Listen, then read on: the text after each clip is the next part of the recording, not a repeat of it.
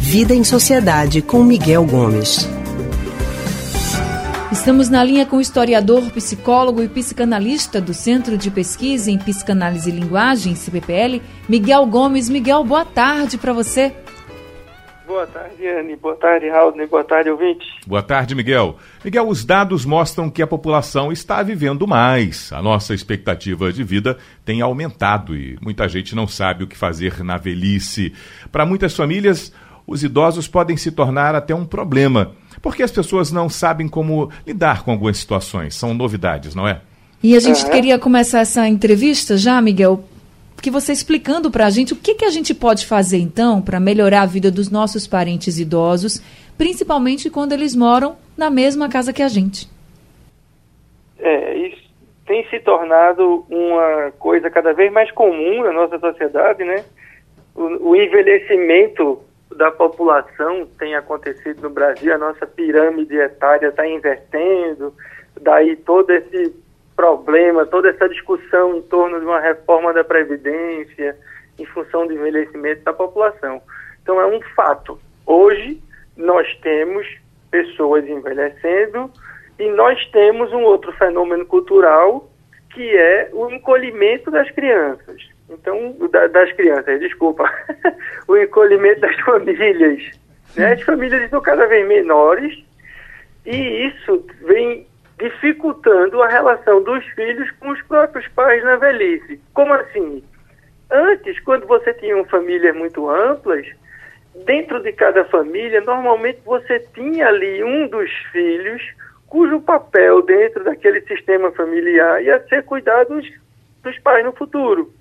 E como as famílias eram grandes, isso meio que naturalmente ia acontecendo e cair no colo de alguém, ou alguém assumia esse papel na família, ou as duas coisas, né? Alguém era designado pela família e a pessoa assumia esse papel.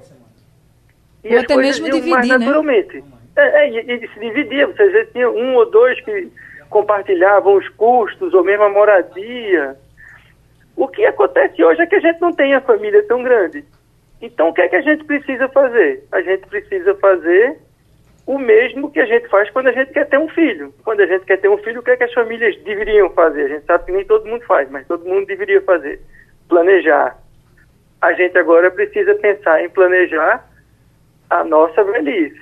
Isso é uma novidade, né? Porque antes a gente não pensava assim. Então, talvez a minha geração, a nossa geração, seja a primeira que está inaugurando esse movimento de ter que pensar o futuro quando ainda é jovem, ou relativamente jovem, e, e isso é uma coisa que para a gente está sendo difícil, mas que a gente precisa ensinar para que as gerações futuras se preparem para isso, porque é uma realidade que vai ser cada vez mais comum, ainda mais com as populações a gente conseguindo prolongar e viver cada vez mais, e não só mais, mas melhor, com mais qualidade também. Miguel, e o que a gente pode fazer então antes da velhice chegar para garantir uma vida mental saudável na terceira idade? Pois é, esse é um problema, né? Porque a gente vai precisar cuidar da nossa velhice antes mesmo de chegar lá. Uhum. Né? Se a gente for deixar para remediar quando já estiver velhinho, vai ficar mais difícil. É uma coisa que a gente precisa ir, ir exercitando e fazendo desde agora, como é que eu posso dizer, né? eu, sei lá, minha geração agora aí, dos anos 70, 80, precisa já estar tá planejando o, o, próprio futuro. E isso é um desafio. Por que um desafio também? Qual é o outro aspecto do desafio? A gente pensando agora na saúde mental. É que nós somos uma geração que nós nos determinamos muito mais do que as gerações anteriores. As gerações anteriores cumpriam papéis dentro da família que eram muito mais pré-determinados. Agora a gente monta. Eh, meu pai é médico ou minha mãe é advogada, eu não necessariamente vou seguir essas carreiras. Eu vou construir a minha carreira, então eu vou construir o meu futuro. Então eh, a gente precisa pensar é, nisso do ponto de vista da saúde mental, que desaloja a gente. Como a gente não tem um lugar já pré-determinado dentro da família, a gente pode crescer e ficar meio atordoado sem saber o que fazer. Hum. Então isso é uma coisa que a gente precisa ir treinando e, e exercitando desde cedo. Miguel, uma das situações assim que são que geram bastante conflito Hum. entre os familiares e envolve, por exemplo, filhos, parentes próximos, é quando precisa se tomar uma decisão importante na vida de um idoso e as, e as pessoas ficam naquela, ele deve saber ou ele não deve saber. Por exemplo, às vezes, ah, até com pessoas mais novas, mas como a gente está falando da terceira idade, até quando uma pessoa idosa é descoberta pela família que está com uma doença grave.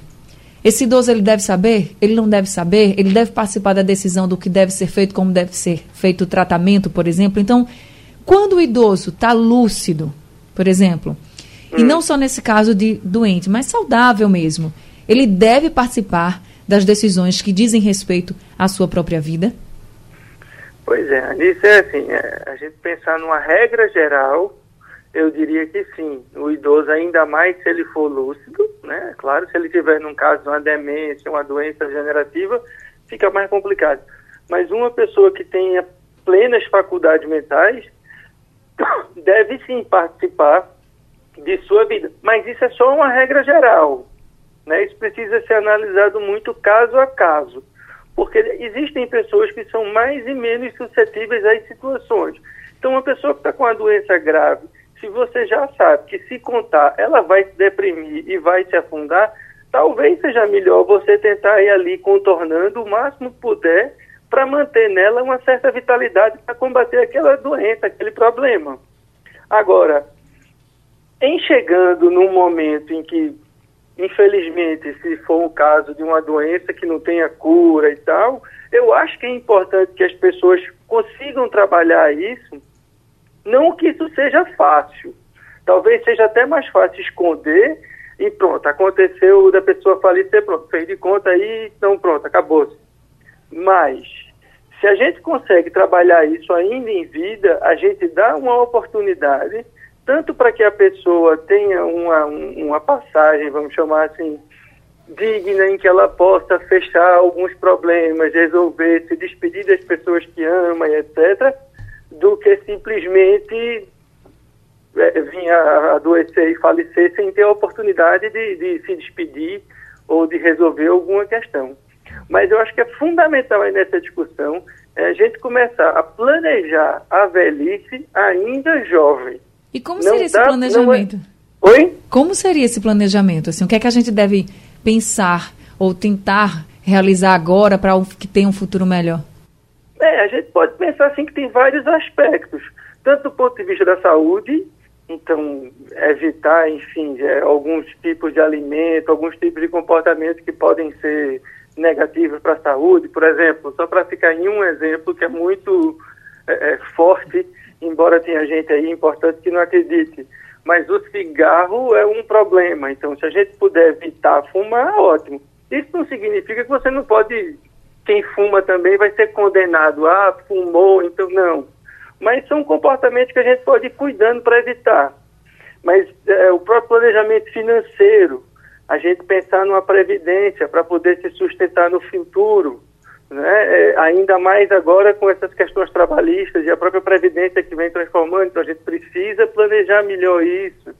Né? A gente precisa planejar o trabalho, o que é que a gente vai fazer, né? que tipo de trabalho eu quero, como é que eu quero estar com 70 anos, eu vou estar trabalhando aonde. É, eu vejo já algumas pessoas de minha geração se movimentando no sentido de é, ir morar próximo de amigos ou de parentes, mesmo que não seja na mesma casa, mas ali em região próxima, mesmo condomínio e tal, porque no futuro, na velhice, um vai ter a possibilidade de dar suporte ao outro. A gente precisa começar a construir essas redes, porque a pior coisa que pode acontecer na nossa velhice é uma velhice solitária. Então, essa rede não precisa ser só constituída pela família, mas uma rede de amigos também pode ser importante para a manutenção da saúde física e mental na velhice. Verdade, sempre está com alguém. Miguel, muito obrigada, viu, por conversar aqui com a gente aqui no Rádio Livre. Tá joia, Anne. Um abraço para você, para Raul e para todo mundo que está nos escutando. Boa tarde. Tchau, tchau, Miguel. A gente conversou agora com o historiador, psicólogo e psicanalista do Centro de Pesquisa em Psicanálise e Linguagem CPPL, Miguel Gomes.